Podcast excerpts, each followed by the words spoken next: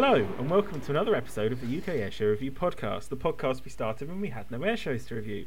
My name is Sam Wise, aka Wissam24 on the forum, and joining me today are Ian Garfield, Ian G on the forum. Tom Jones, Tommy on the forum. Dan Ledwood, Leadhead27 on the forum. And I'm Dominic Vickery, Don Vickery on the forum. and Gordon Duncan Skyflash on the forum. another combo breaker. Why isn't why isn't your username your your first and full name like the rest of us? It was, but he changed it by default. Gordon's first name used to be Skyflash. that, that- that is actually what I was christened. Yeah, not many people know that. Not to be confused with Sky God, of course. Who said my name? Who said my name? There's a lot of uh, intellectual property issues between Gordon and the uh, train.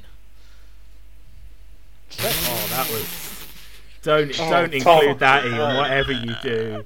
Do not include that in the, in the finished product. Jesus Christ! Niche Thomas the Tank Engine reference. Oh my Gordon God. is It's not even angry. He didn't like that bad. reference. He's going to steam off a cliff now. The Fat Controller said no. Oh no! It's the Dank Well- engine. That was another episode of the UK Air Show. Um, so yeah, joining us today is Gordon. Um, very nice to have you on the podcast, Gordon. Thank you very much. Good to be here. Um, we're going to be talking about the north of the border uh, world of air shows. So Leuchars Air Show as was, and of course the Scottish National Air Show, which again obviously hasn't taken place this year. And Gordon's going to take us on a little trip through memory lane and the uh, the ins and outs of that. And uh, we're, I think we're also going to talk about uh, the the we've all known that the British Airways 747s are going being being we've all known for a while that they're going to be going. And uh, news this week has been has come out about potential preservation of some of the special schemed airframes and uh, 747s moving around the country. So that will be nice to talk about. But before we do that, I'm going to ask you guys a question. Why is it that people seem to prefer, more than anything, absolutely just bang on, side on shots of planes? Because you can read the registration. Is that why? Uh, I like a photo with where you can see that. Well, because I'm a numbers guy, um, having the reg in the photo, it, well, one you can identify what it is, and two, I don't know. It's just You're a geek. I don't I don't like a side. I prefer a nice three quarter. I was going to say, I prefer three top top draw. So, so this is the thing. Was I recently, what in the last couple of weeks, I've been uploading some photos onto Flickr, uh, flickr.com slash samwise24, um, of, from from from a recent uh, spotting expedition I did, and a few, a- and um, I myself much prefer, for example, a front quarter shot. The photos that have got by far the most likes have just been the absolute bang on side ons which I found very surprising and very not disappointed because I mean who cares? But it's like I just don't think they're as cool and I don't get what the interest in them is versus you know a three quarter shot the fuselage with all the engines carefully cropped in and looking very cool and all of that sort of stuff.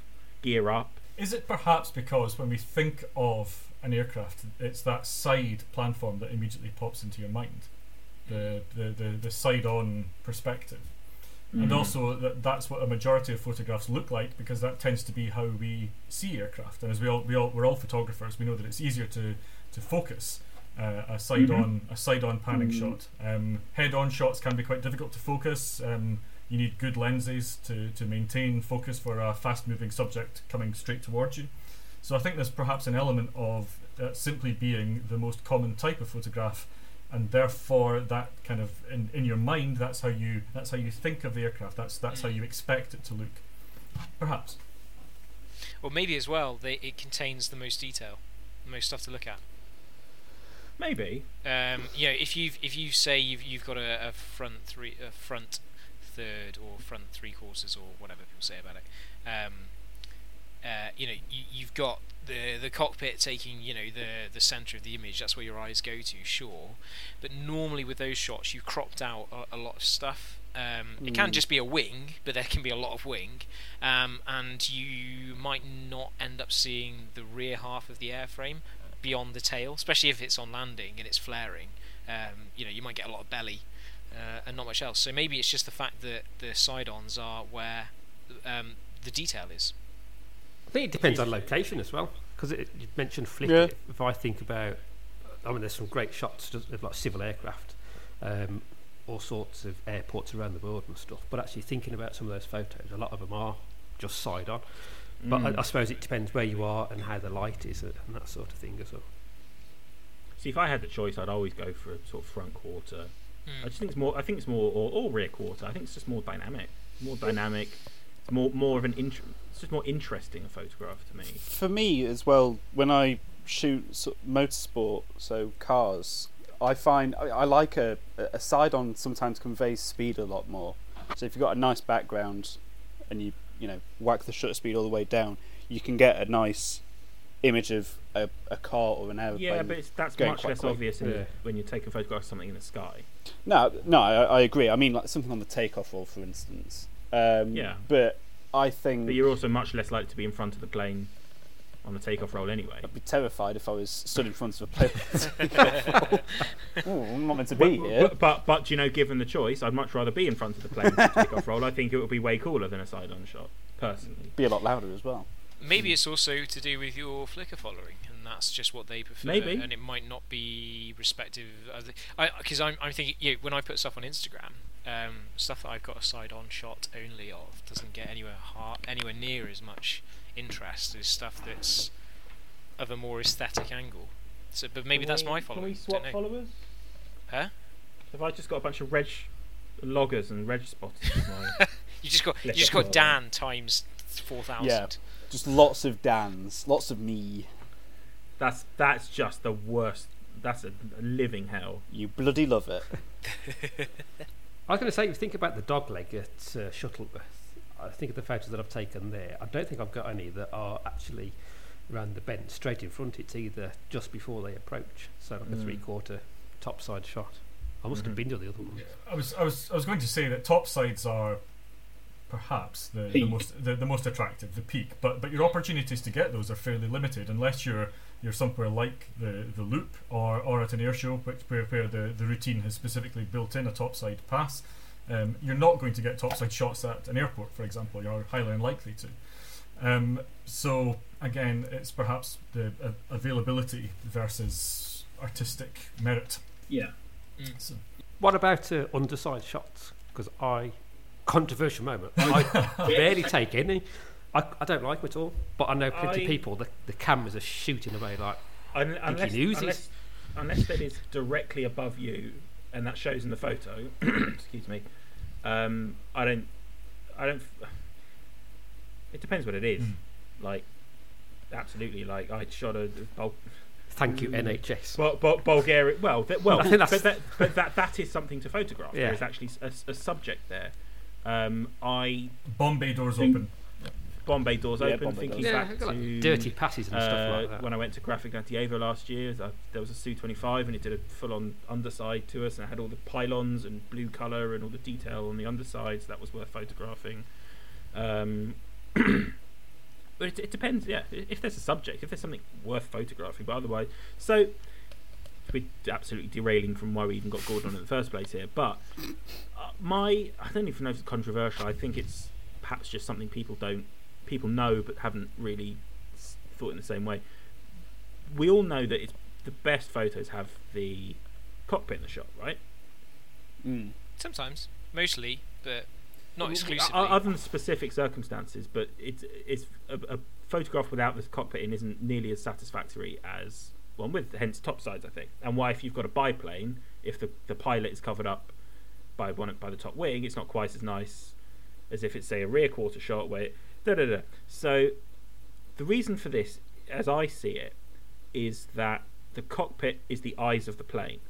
And when you're really into aviation like us, we tend to anthropomorphize aircraft. We've uh, we not anthropomorphize, but we think of them as in an organic sense. To us, they're creatures, they're living things. We attach personality and character and organic qualities to them.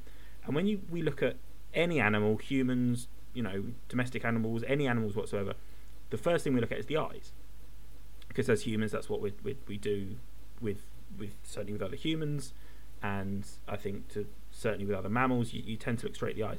And the cockpit is the eyes of the plane, whether that's on an airliner with just the windows at the front, whether it's a fighter jet with a bubble canopy, whether it's an open cockpit where you can see the pilot in. That's the first thing you look at at a plane.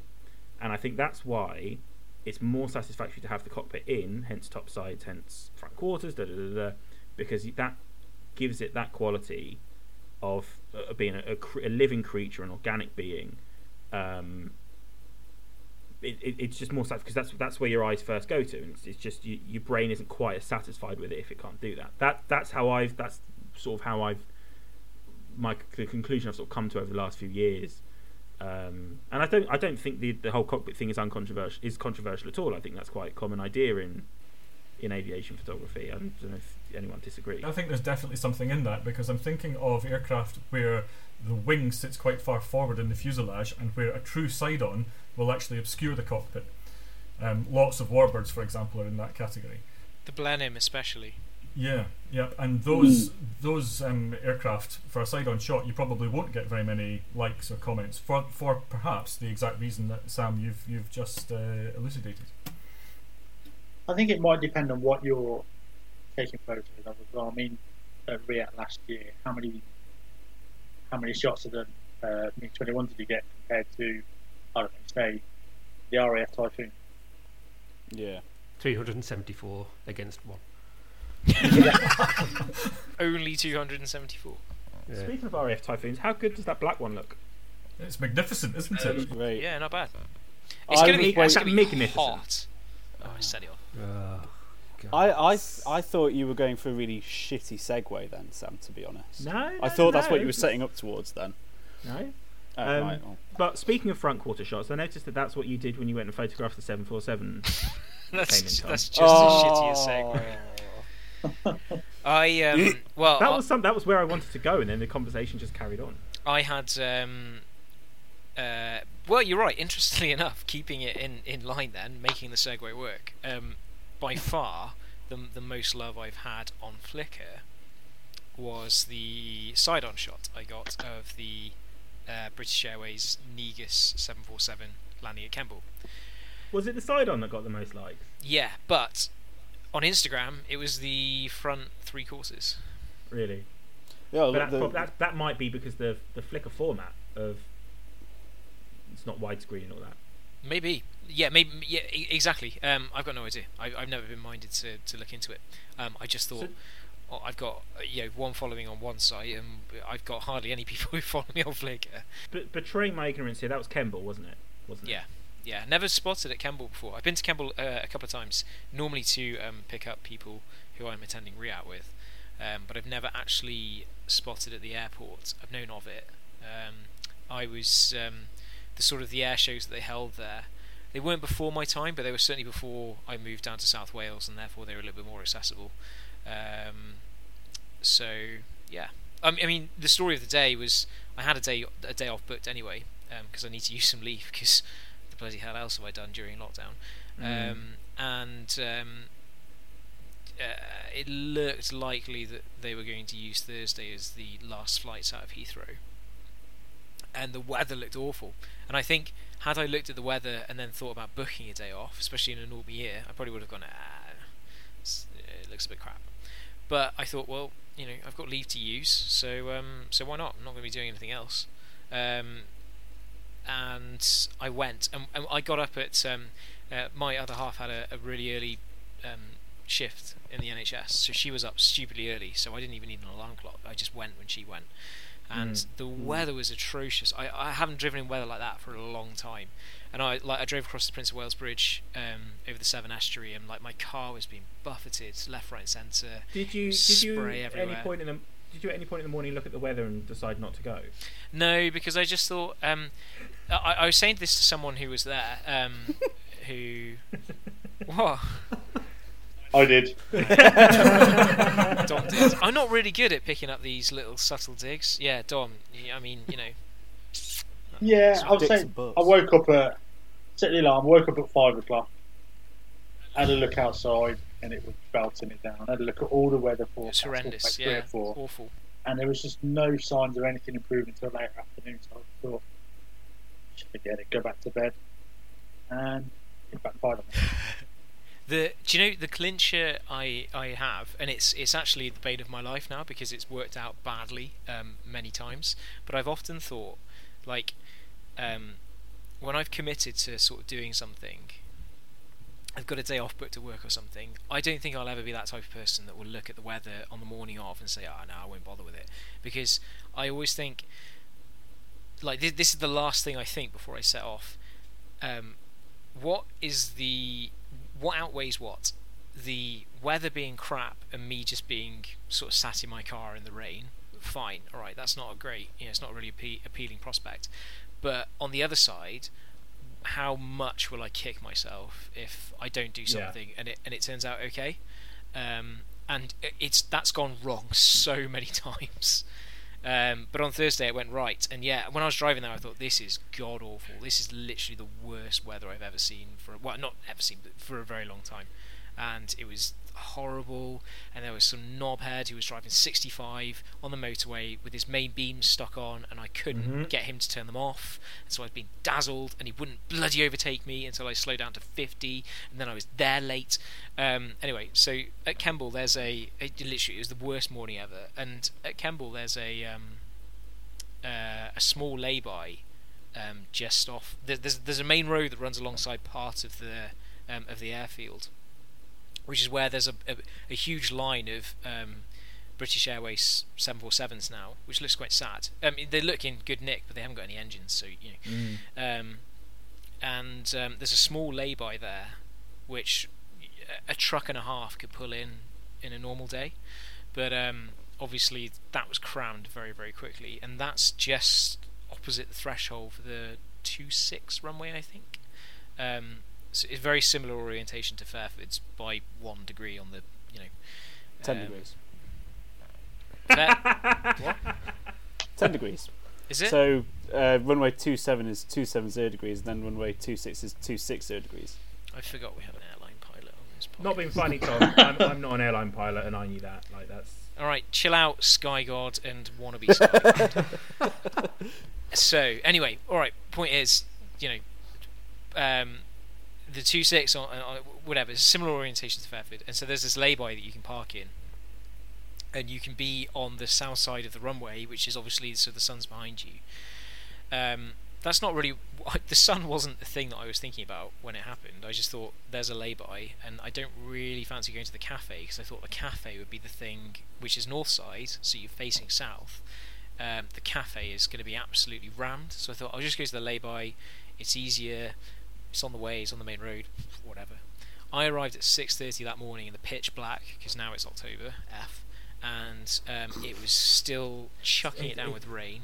It's weird though, isn't it? How it's it's dark. Still, fe- still feels like March. Still feels like March or April. Yeah. Right? Like because yeah. there's been no events to frame mm-hmm. the year for me. Mm-hmm. Um, so yeah, horrible. And it was crap and it was cold. And um, I was one of the last cars into that lay-by there was there was a truck parked there, and I thought, mm, there's no signs of life in that, so hopefully that's okay. No, no, no. The the truck driver woke up and wanted to leave, and so like there was a lot of shimmying going on on a main road where there's a lot of busy traffic. Um, Do you think that guy sat in the truck suddenly woke up and found himself just mobbed? Pa- yeah, he did. Yeah, he, he, he, he got out and he, he got out and he was like, well, "None of you were here before." Crap. and to his credit, he stayed as long as possible, and he was like, "Why is everyone here?" And then we were like, "Oh, this is coming in at X time," and he was like, "Oh, I've got to get going by then." We're like, "Oh, shit." Oh, that's a shame. Um, there was some very dodgy parking as well, so I was the last in the lay-by, there and then is, um, yeah. Well, this is the thing. So, um, not far from the lay-by, I say not far. It's like a mile down the road is Kemble train station with a huge overflow car park and you can park there. You have to pay, but you, you can park there, so it's a place to stick your car. And I was fully prepared if the lay-by is full to park in the train station and um, and walk a mile with a ladder. So actually, I, the first thing I went straight past the lay-by because it was so dark. I couldn't actually work out how many people, and there was like some knobhead in a BMW behind me who was like up my bum, and I so I, I, I sort of slowed down and sort of did a drive by the lay-by, and I thought nah, that that looks full. Went to the train station, and the weather was so crap. I thought I'm not walking with my ladder, with my step ladder, to look over the fence all the way to that lay-by with no protection at all to sit mm-hmm. and drizzle for four hours or three hours or whatever. I will be dead. So I thought I'll find a way. So I went back, um, and I did manage to get in. I, like I said, I was the last, or last but two cars in, and then the truck driver had to go. So it all went okay. Um, but the weather was just crap for ages, and we were all looking at the weather radar, and the sort of the, the front was clearing off, and then it did that really annoying thing, you know, when you're spotting and the front looks like it's going past you, and then it stops, and then just keeps going diagonally on top of you, so you're at the very edge of it, and it keeps going. I was like, fuck's sake. Um, and um, anyway, really annoying. And it, the cloud was so low, and by this point they'd taken off, so we were all watching the live stream, which looked a bit crap. I'm not going to lie. It was just it was crap. Wasn't the It- best. because the the thing that I was in driving in had then gone on to London, um, so it was really awful. And um, obviously that's no fault of anyone who was there. It's just crap weather. Um, so they'd taken off. They'd done the fly past with the other jet. That had gone to Car. That was sorry, St Athan, not Cardiff. That had gone to St Athan. Um, so that had landed, and then this one was sort of circling over Brize at seven thousand feet, and we watched it do this racetrack. And every time it hit that one corner of the racetrack where we thought it would either do an approach or divert, we were like, and it just went around again. Like Christ! And it, it said it only had half an hour's worth of fuel, but it was there for an hour and a half. So Christ knows what's going on there. Um, and suddenly, this sort of like this tiny bit of blue appeared, and we were like, oh no, look, there's blue sky now. If BA had just waited a bloody hour, we would be fine. Um, and then another bit of blue appeared, and another bit, and another bit, and then all of a sudden, like the, the clouds just just disappeared in in three or four minutes. They, I mean, they came back again just as quickly as well. But there was that one hole that, they, that the crew must have been waiting for, and they were flying at 2,000 feet from Brize Norton all the way to Kemble, which is quite a lot, quite a distance. Um, they flew the shallowest approach I've seen an airliner take, and it was just like it felt like it was on the horizon forever. Um, uh, but yeah, it came in, and not only did it come in, in in no rain, the sun appeared briefly for it to arrive. So it, it just it timed that gap so well, um, and we were all convinced that it was diverting to Cardiff. Um, sorry, St Athan. St Athan's next, like it's the other one from Cardiff, um, and everyone was saying Cardiff, and so it's in, in my brain. St Athan they were going to divert to, um, which would have been which would have sucked. Uh, but no, the the sun the sun came out, clouds parted, and it arrived just in time. Um, and someone, I'm not going to say who, but someone was texting me the other side of the airfield, and I said to them that morning, I was like, "Well, look, you're the other side of the airfield, but I don't think shooting into the sun's going to be a problem. So, you know, we'll, we'll all just take what we can get." No, the sun came out, and they were very annoyed that they got very very backlit shots because there was lots of spray as well. So it was all like you know all the spray got caught in the sun. Um, yeah, incredible day. Absolutely not. I, I've never had weather like that when spotting. I've had very bad weather and I've had very good weather and I've had weather that's miraculously clear, but I've never seen anything like that. Just after it landed, um, all these clouds started forming up again and bubbling up. Um, crazy. But uh, yeah, a lot of people now want to go to Cardiff or St Athan to see um, those that are either being flown out again or scrapped apparently those in Cardiff are being flown out, but we can't. Mm. th- th- There's there's nothing. The problem with all of this stuff is that there's nothing official saying what they're going to do, which is a bit odd for a commercial. You know, for a military outfit, you're used to it, but for a commercial thing, you would have thought they would have said something. But um, Cardiff's in local lockdown at the moment, so my office is in Cardiff, so I could probably justify going. But a lot of people are going to come over the border expecting to go to Cardiff. Come And, over um, the border. yeah, they are. True. It's a border. They're going to come over it. And um, Mm. Ian, can you edit that out? No. Um, but a lot of a lot of people are going to try and get to Cardiff, um, not necessarily realizing that there's local restrictions, um, which is going to be a bit toasty. Um, we also don't know where they're going to take the, those that are left, including the Landor and the BOAC schemes. Um, we also don't know where they're going to go. Kemble would be a, a decent choice. St Athan maybe, but bloody hell, it's li- it's a mile between the ends of either runway, so or like two miles. So can you imagine like taking off from Cardiff all the way to go to St Athan? You think if we're going to get airborne, we might as well go to bloody Kemble, um, make a flight of it. So a couple of the um, before they retired um, these 747s, the last batch. Um, BA have been slowly winding down their BA 747 fleet. I think 2022 or 2024 was their actual retirement year. Um, now, there's been a couple that were in Cardiff and did the jump to St. Athan, and I was fully expecting them to go literally up and then back down again. But they actually departed Cardiff and then sort of did a circuit and then came back round to St. Athan almost to reposition onto the approach more. So I don't think they'd actually hop up then hop off again. Oh no, they couldn't. You, you can't. I don't think you could physically.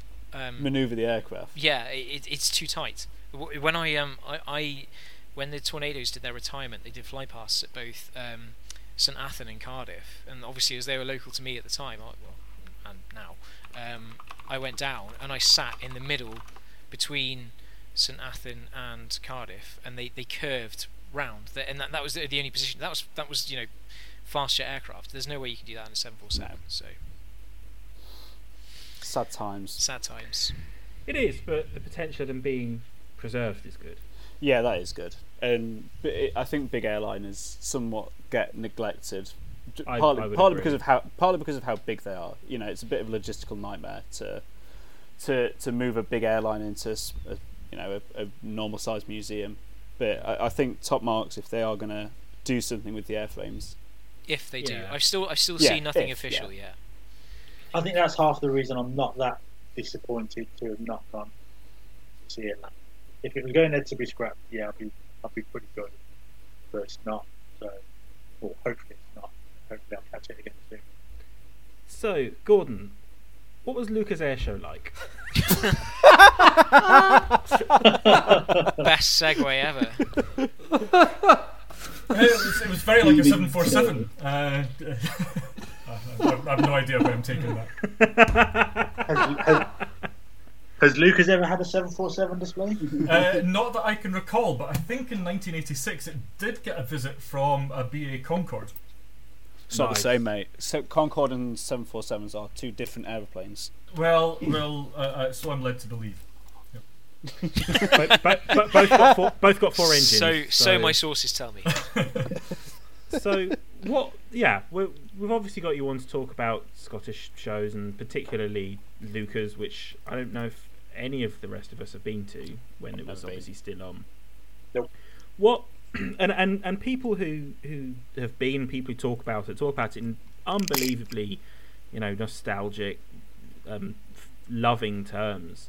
And it seems like it really was fantastic show. And I mean, I the only thing I know particularly about it was it was able to get things like that Austrian QRA demo. Indeed, yeah. So was it was it a show that pulled that kind of star act and could could stand out on the European, certainly the British and, and maybe even the European scene? The best way to, to describe Leuchars to someone that never made it, um, a, a fellow British enthusiast who never made it to the show, is that it was very similar to Yeovilton. Uh, and I, I, I attended my first Yeovilton last year with yourself, Sam, and Tom, um, and loved it. And part of the reason why I loved Yeovilton so much was because wandering around the, the showground at Yeovilton gave me a massive kind of Proustian nostalgia hit for Really? for Leuchars. It was so, in atmosphere wise, it was so similar. It was just that feel of a frontline air defence station. Um, hosting a proper open day, and that's that's what Leuchars Airshow was. It was a proper open day um, with the people based at the station taking a real pride in showing off their day-to-day jobs and indeed the, the machines that were that were stationed there. Um, I would say the main difference between Leuchars and Yeovilton was that Leuchars had a much longer um, crowd line, so the, the crowd line at Yeovilton is quite is quite restricted, um, whereas the Leuchars crowd line was a sort of full length of the of the runway. Um, and it had a slightly bigger static uh, layout than, than Yeovilton as well. And that extra space that they had to play with did indeed mean that they, um, they, they attracted a fair few gems.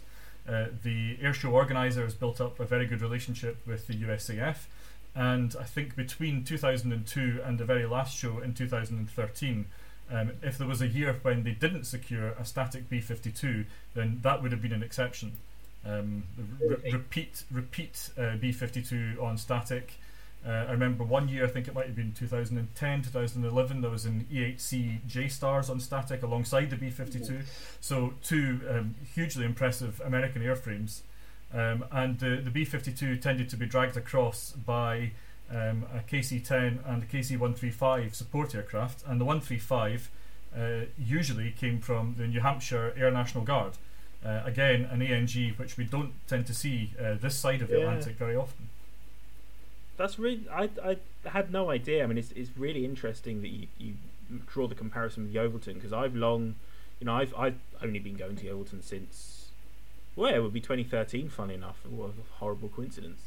Um, but I've always it's always been the atmosphere. Well, the the, the, the quality of Star Acts that it uh, draws, but the, the atmosphere at Yeovilton does set it apart. I think so. It's in, it's interesting you draw that comparison.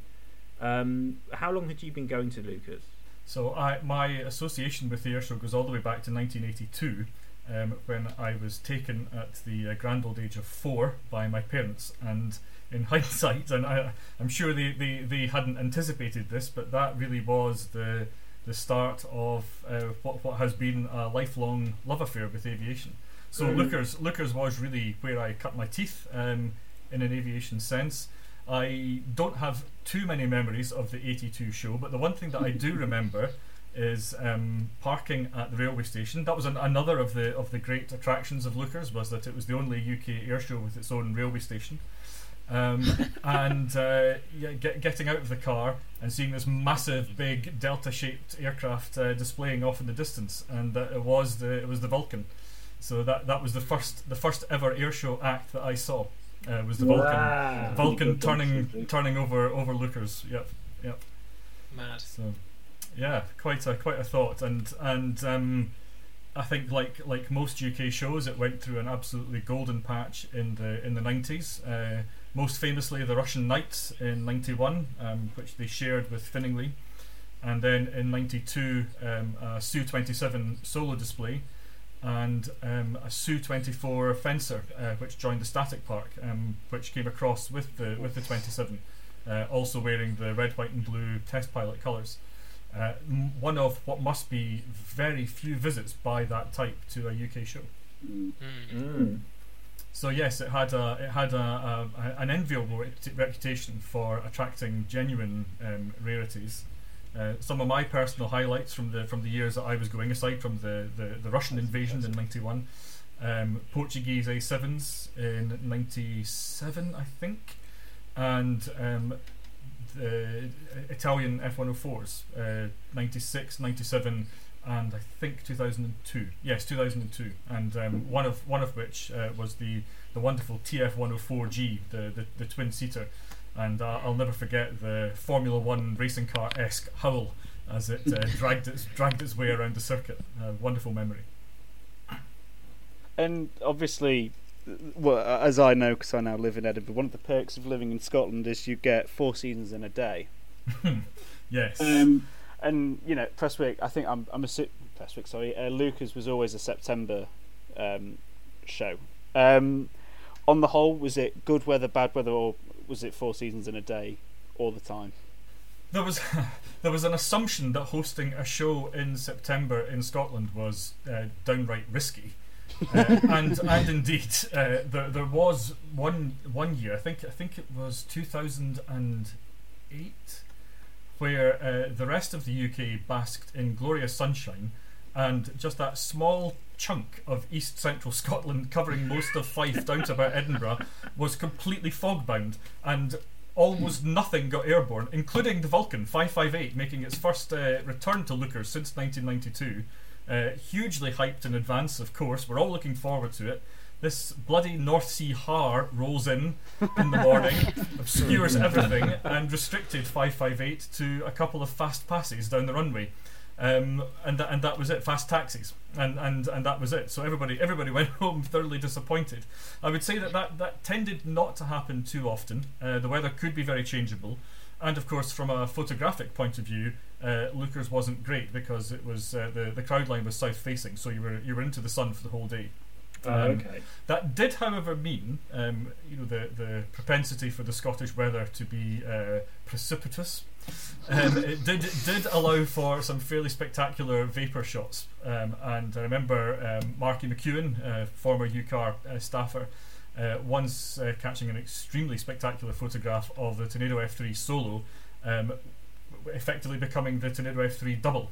Uh, the, uh, the the silhouette reflecting uh, against a rainbow cloud, um, Wow. just because you're shooting wow. straight straight into the straight into the sun on a, a day with, with a lot of vapor, uh, a lot of moisture in the atmosphere. So, um, whilst the, the photographic conditions weren't ideal, they, they could occasionally work in your favour.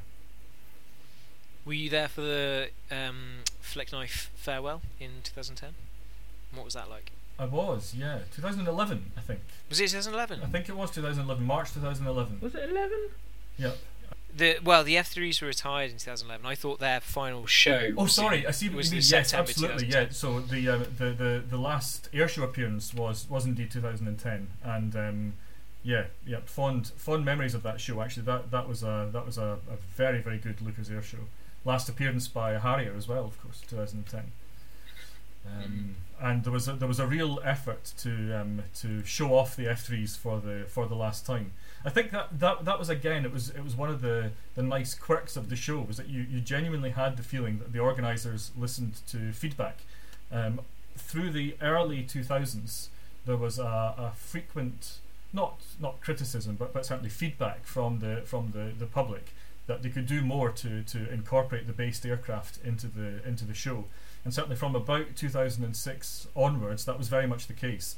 Uh, they started to put together mass launches of the of the F3s, mass formations, and that continued into the Typhoon era.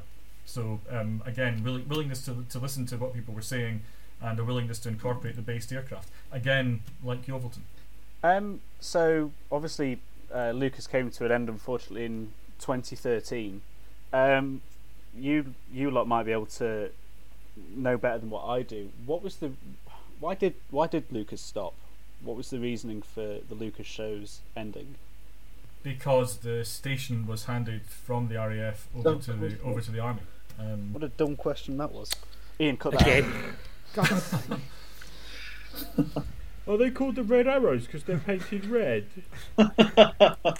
And there's obviously no desire for a, a Lossiemouth event. Although the runway still is in pretty decent nick at Leuchars. They deployed temporarily there for yeah, hosted hosted QRA for um, about six weeks there during the summer, whilst uh, whilst Lossiemouth was um, was saw un- that. under construction. Yeah, so and and uh, indeed there were quite a few live um, QRA launches during the during the Typhoon relocation. So theoretically still able to, to host an air show. It, it, it would be, yeah, yeah. Run, runway is still active. It's still got um, heck of a lot of hard standing. All the um, has shelters are still there as well. So wonder why there why wonder why there isn't the will to hold another air show. I know it's a it's a pity. I mean the the it has to be said that the the Scottish uh, air show at um, at East Fortune, Scottish National Air Show, um, and the International Air Show at Ayr Prestwick have both uh, filled the void um, really nicely. Uh, they've they've they've both stepped up. But the one thing that they can't offer, like Leuchars, is a is a full static display, Yeah. um, which which Well- is, is a is a real miss. What are those two shows like? Because again, never been to them. Um, there's, the, there's certainly the Scottish, Scottish International Air Show. Is that right? That's that's the one at um, Ayr Prestwick. Um, so the the aircraft Yeah. are, the, the aircraft tend to sit at Prestwick, but the show actually takes place at the waterfront at Ayr, and it is very much a seaside show. Okay. Um, whereas um, with the show at um, East Fortune, which is billed as the Scotland's national air show and is run by the team behind RIAT Air to Two Events, um, it um, it obviously takes place on the on the museum. Um, and your your day ticket uh, for the air show gets you access to all the museum exhibits as well. Um, and it, they, they are they are both very successful shows. They're they're, they're quite different. Um, the the show at East Fortune tends to be a little more warbird focused, um, whereas the international air show, the one at Ayr, um, why they don't call it the Air Show, A Y R hyphen show, I don't know. Note, very, very note, rude note, note to the organisers, you can have that one for free. Um, they've, they've, done, they've done very well in recent years with some pretty exotic uh, international participation. Uh, we had the um, Swedish historics, including the, the Draken and the Viggen in 2015, um, the Mm. Belgian F 16 solo, and the Swiss F 18 uh, solo.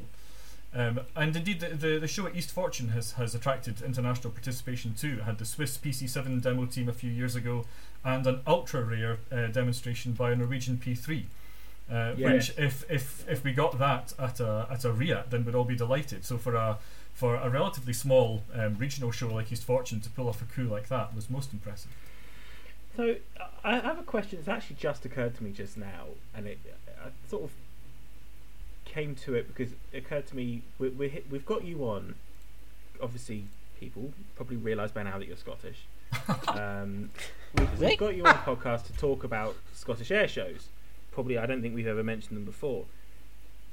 Do you think Scot- Scottish air shows, Scottish aviation, the in general, not the company, obviously, um, gets forgotten about or overlooked in the general British aviation enthusiasm slash air show scene because everyone goes to RIAT and obviously loads of it, most everything is now down south. There's not all that much up in the north, and then particularly go to Scotland, and it, it, it feels like we've it almost feels like we've got you on from a you know a weird exotic country to tell us about the the strange air shows that you have over there that we don't know anything about. When realistically, they we should be given should know as much about them and given the same attention as any of the shows we we all go to as a group.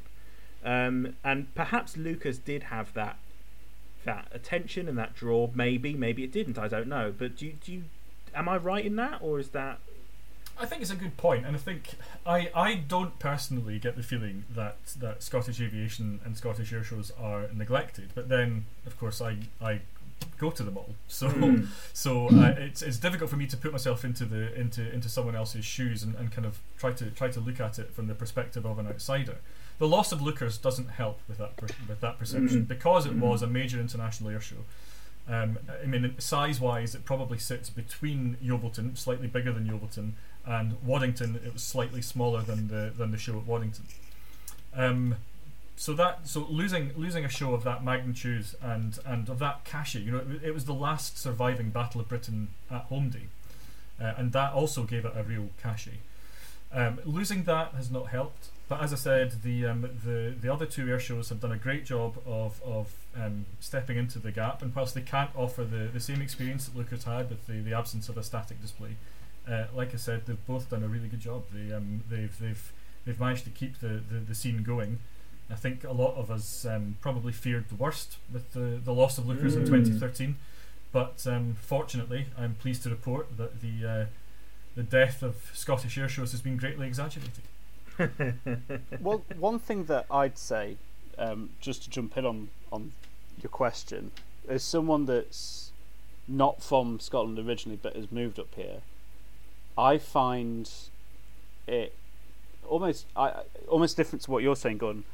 I find it quite um, eye-opening how different the airshow scene is here compared to what it was in the UK. I mean, okay, fine. Sheffield isn't particularly anywhere near. Gonna, gonna stop you there, Dan. Scotland is still part of the UK. Oh, I'm England. Sorry. For, for, for how much longer, who knows? But yeah. Let's wait for that. a bit, bit of a bit of a Freudian slip there, maybe. But Um, Ian's got a lot of editing on. Again. no, no, God. keep, keep that. Anything to make Dan look like an idiot. um, and you know, from Sheffield you could go to Cosford, you could do Waddington. It's not a million miles away really to get to the Cotswolds. But now, I mean, I moved up at a time when Leuchars hasn't been around for quite some time now, and there, as as Gordon says, you've got the show at Ayr at Prestwick, and you've got East Fortune. For the few years that I've been up here in Scotland, the weather during the weekend of the show at East Fortune has been crap.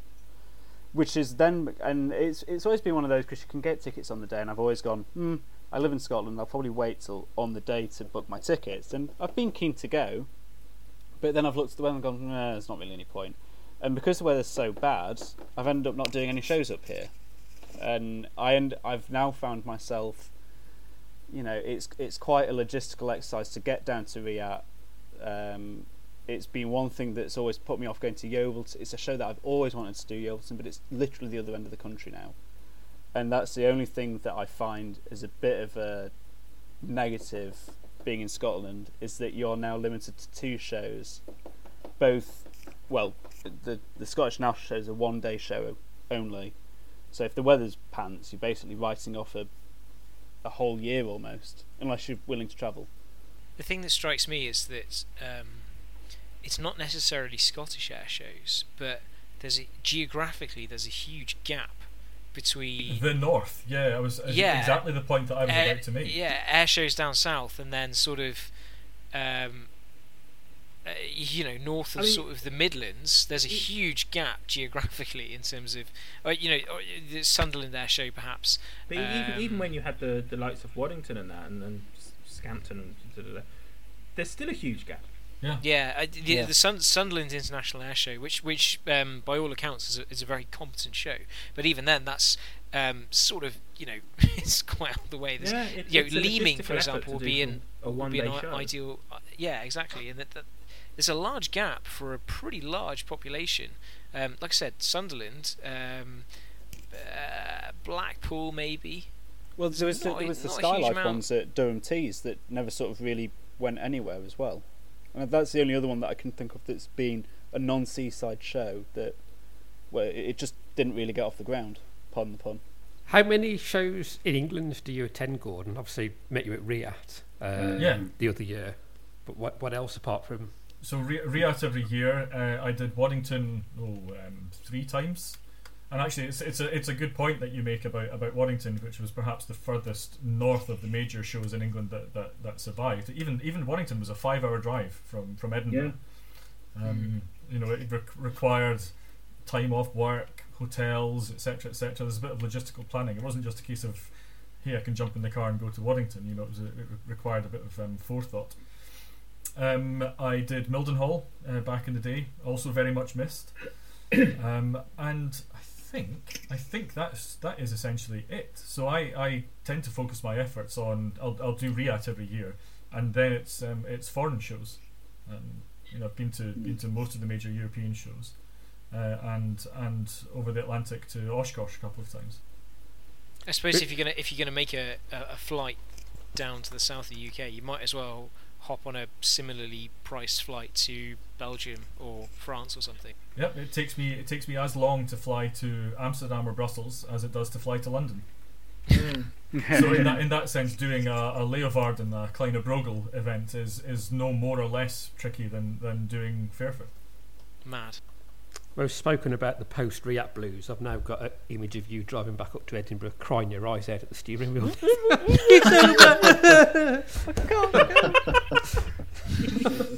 Stopping at that service station that's shaped like a weird watchtower on the M5. really sad KFC.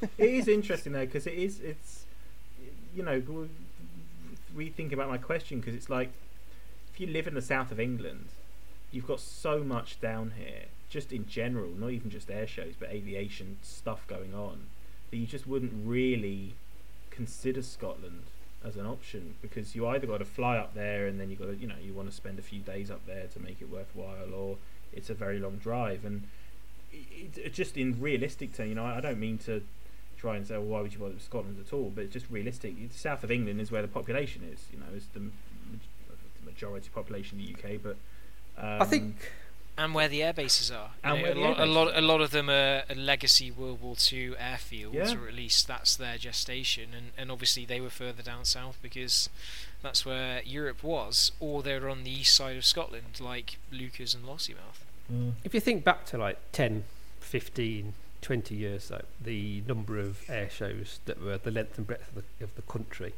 um, yeah, there was something where you wouldn't have to travel that far pretty much for everybody. Now in the climate that we're in the past, uh, well, three, four years really, I think if you had a show like East Fortune or something up at Prestwick, if there was a, a gem that arrived, like I'd say the Swedish historics or something like that, you would have so many people that would consider driving up from England, from the Midlands, from London Mm. maybe, going Mm. making the journey all the way up there, which you probably wouldn't have done, you know, say 15 years ago. Um, it, it, it's you know the way that the aviation scene has changed in the last few years. And they're not they're not particularly hard places to get to. I mean, East Fortune's just off the A1, and then Prestwick, you can hop on the motorway basically all the way up there. You know, it's not like they're in the arse end of nowheres, and you're three hours on backwack B roads. It's you know they're easily accessible places. Yeah, I, I don't think I would have even considered it. I probably would have seen uh, what was flying something, but I wouldn't. I wouldn't have gone. Oh, we're going to make that journey. Now, if there was something special there, even if it was you know, down south, um, I, I think we mentioned Bournemouth on one of the podcasts uh, a, a while ago. I, I really wish I'd gone down there, but yeah, I, I would go up to Scotland to, to see something. And it, you know, it, it's quite a drive from where I am, but like I said, the, the roads, the infrastructure these days, it's you get up there. It's a long journey, but it, it's It's it would be worth going to. Yeah. I'd be quite tempted. Um, it, the, the, well, the temptation that I've had is not necessarily air shows, but things, exercises like Joint Warrior. Um, uh, a couple of times I've thought, mm, I, I actually would really like to go up there and do that. And I, I one, I think twice I've looked at flights and hotels, um, and in the end I sort of found a reason um, uh, not to do it or, or whatever. But um, that also holds temptation because there's a lot of military stuff going on um, in Scotland. Mm. Um, I, I think what our chat has highlighted is that there's just a huge geographical gap between so many things happening in the south and um, a pretty smorgasbord of stuff going on in Scotland. And then, you know, I think of people in perhaps you know Leeds or uh, Carlisle. Well, maybe not Carlisle because you know they can get to Glasgow or something, but Leeds, Preston, Manchester, Liverpool. Um, you know, uh, Southport and Blackpool air shows perhaps, but there's it. It shows the the lack of RAF air shows, and I think that's that, that the, middle, the, the, key the middle point. third of, of, of Britain, if you Yeah, like. yeah. Um, It's a really good point. Yeah.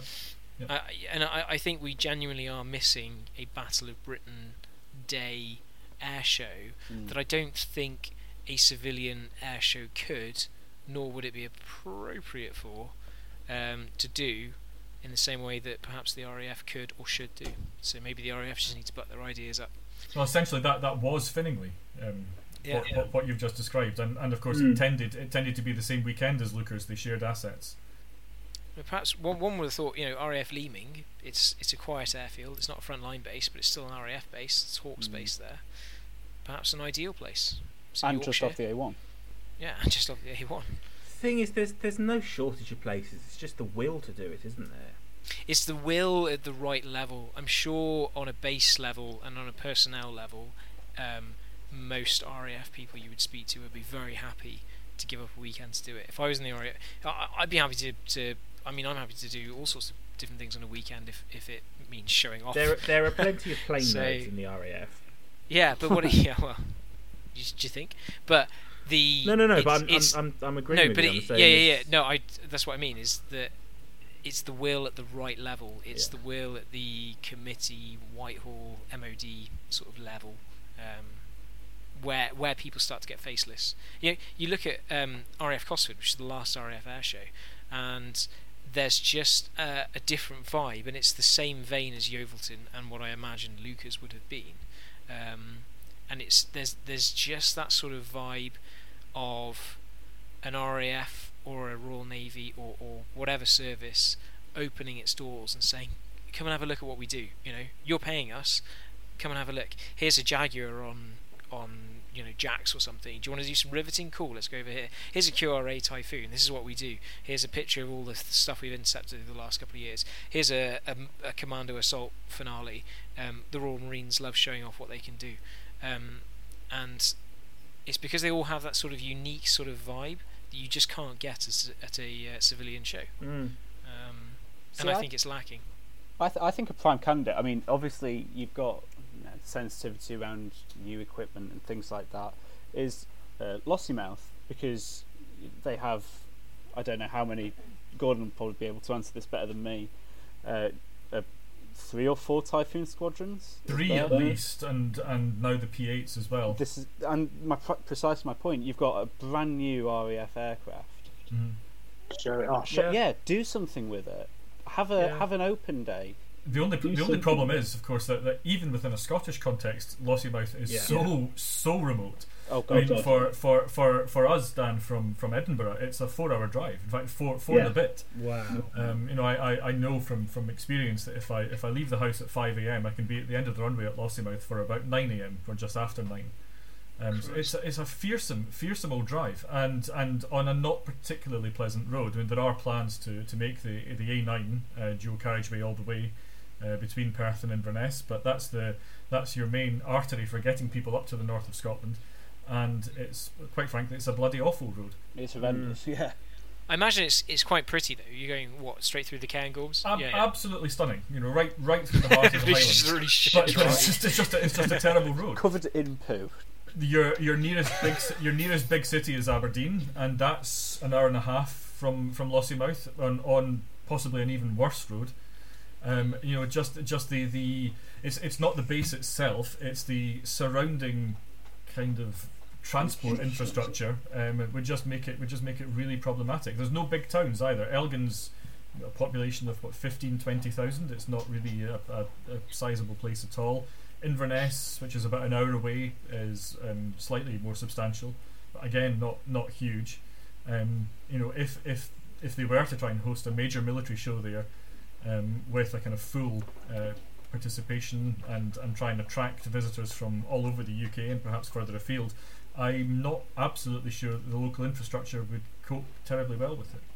And I think, So- this, is, is I think this is where the, the loss of Leuchars hits home even harder. Yeah, because Leuchars, you could, I mean, you could feasibly, because of the, the, the railway station, you could feasibly stay in Edinburgh and do Leuchars. It wouldn't have been too difficult.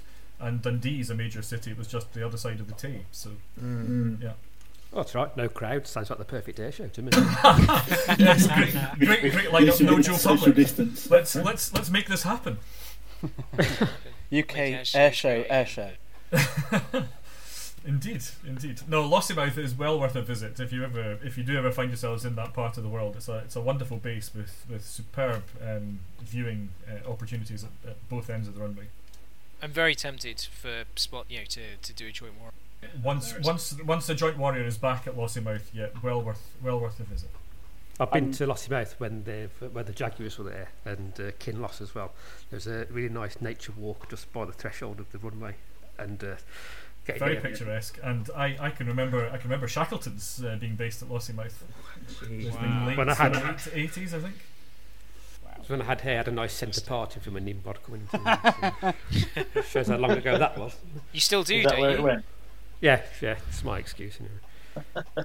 To be honest, I mean, it's it's it's. I I mean, it isn't picturesque at all because you it's well, half of it's an industrial estate. But I'd recommend anybody to do to do a day at Prestwick. Prestwick Well, I, did, gets I did a day of Prestwick with Dan a couple of weeks ago. two or three Sheer weeks ago. variety of types. And we Incredible. well, we didn't see that much. To be fair, um, What did We- you see? we saw two US Air Force C-130Hs, which I was not unhappy with in the slightest. I'm not complaining. I was absolutely over the moon with them. Um, and there was a, a- K- for there, a was a, s- there was a KC-46 uh, parked on the tarmac. I didn't do anything, but that that did sour the whole day. To be fair. um, I thought spending the whole day with me was was sour enough. oh, well, I, I got my own back on you that day, didn't I? To be fair, Well, throughout the day. Um, um, but that was Dan's cooking, so you can blame him for that one. But, I mean, Press, Prestwick's one of those places you either get it on a good day or you get it on a bad day. Um, like I've just put some pictures on on the forum, which I'm sure Sam will plug at the end of this podcast. Um, and you can, you can, I mean, I got um, the Joint Warrior stuff, which, uh, as you say, once it moves back to Lossie, it'll be better because it's it's very spread out at the moment. You've got Hawks in Aberdeen, you've got MPA or some of the MPA stuff in Prestwick. Exactly. I got a, you know, there's not many bases that you can go to in the UK which can boast three Voyagers, a French Navy ATL2, and then a US Army RO6A. It's the the variety is brilliant on a on was a the decent day. RO6, RO6 here for Joint Warrior, or was it just going No, through? that was that was just. uh, But you you get all this weird stuff on on night stops. like the RO6A was on a night stop. There's been a couple of MC12s through this week on night stops. And I joined that um, uh, Scottish Aviation Facebook group uh, last week, I think it was, just out of curiosity, and uh, I was just quite surprised to see the stuff that had been through Prestwick. And there was uh, was it a Beech, eight, Beech amazing, 18 it? that had been through on its way last week. Was it going to? I can't remember. Come from now. Come from Reykjavik, I think. Uh, Yeah. that was flying about. I mean, I- I, I, earlier this year I got four um, Super Tucanos being delivered to the Afghan Air Force. It's just it's it's say it's it's one of those places. It's civilian, but you'd, you'd never know. It's ba- it's the bulk of it's military. I'd love to have a. I'd, I'd love to go for a day out the fence and catch some cool military stuff. And and, and, Yeah. and Yeah. The, the the reason for it being so heavily used, Dan, I think I'm right in saying, is because it's uh, the least fog-bound airport in Europe. What, Really? So so I've read. Yeah, this this is Monday. this this is why this is why um, it gets all of that kind of exotic military and cargo uh, movements. Well, I'm moving to uh, West Scotland now. Then Uh, I- sorry. I- I'm going to stop you there. I'm sure it's Buddy, but it sounds like a chicken clucking away. That's Buddy. I'm sorry. He's eating his choo-choo trade. Maybe we should. Yeah, maybe we you should have to introduce. Buddy now. He, he's so Buddy is my pe- or our The pet newest rabbit. UKAR pet. He yeah, we need to we need to get him on the podcast one day. And he's got a little red train that me and Grace have called the choo choo train because he chews it a lot. So that, that is what that God. that's I'm, Grace I'm just not a fan of that. in the background. This guy's a pilot. Uh, Tom, he was a Was. pilot. F. Ex Sky God. Yeah. We should what do a po- podcast podcast mascots uh, uh, plug. A cat, a rabbit, Ian's dog or Evie. Oh no, that no, you can't have a baby as a mascot. That's quite cool. And Gordon's Really? B2 picture. Cool. Well, thank you very much for coming on the podcast, Gordon. I hope it's been a, a good chat and a nice little trip down memory lane. Absolutely, it's good, uh, been good to talk with you guys again. So thanks for thanks for inviting me along, and uh, hope to take part in another one. Yep. Hopefully, one day. Um, we'll get Come you on- again, let's mean, have a- let's have a proper more, Scot on More again. Scotland stuff, maybe. You chat a lot less shit than what I do. Put it that way. It's not hard. Oh, shut up, Sam. um, so yeah, thank you to Gordon for coming on. It's it's been really interesting to chat about. I mean, air shows. I just I had no real I no no real knowledge of. I think I, it, it's 2013 they ended, and and for me that was when I was just starting to get into air shows quite heavily. So yeah. Um, thank you everyone for coming on the show again. I know it's been a, a, a few weeks since we were all together, so it's been quite good to get the gang back together. If this is your first time listening to the UKAR, the UK Airshow Review podcast, um, you can follow us on SoundCloud, on Spotify, on Apple Podcasts, and plenty of other uh, podcast providers as well. We're on all the social media on Facebook, Instagram, Twitter, uh, at UK Airshow Review. And there's also our forums, which we've mentioned before, where Dan posted his photos. You can check out, or you can come on and join the discussion and, and share your memories of Scottish air shows, which is at forums.airshows.co.uk. And of course, the main website is airshows.co.uk, um, where we've got uh, past reviews of said shows that you can check out and, and take your own trip down memory lane with. So, thank you very much for listening, and catch you on another episode. Goodbye.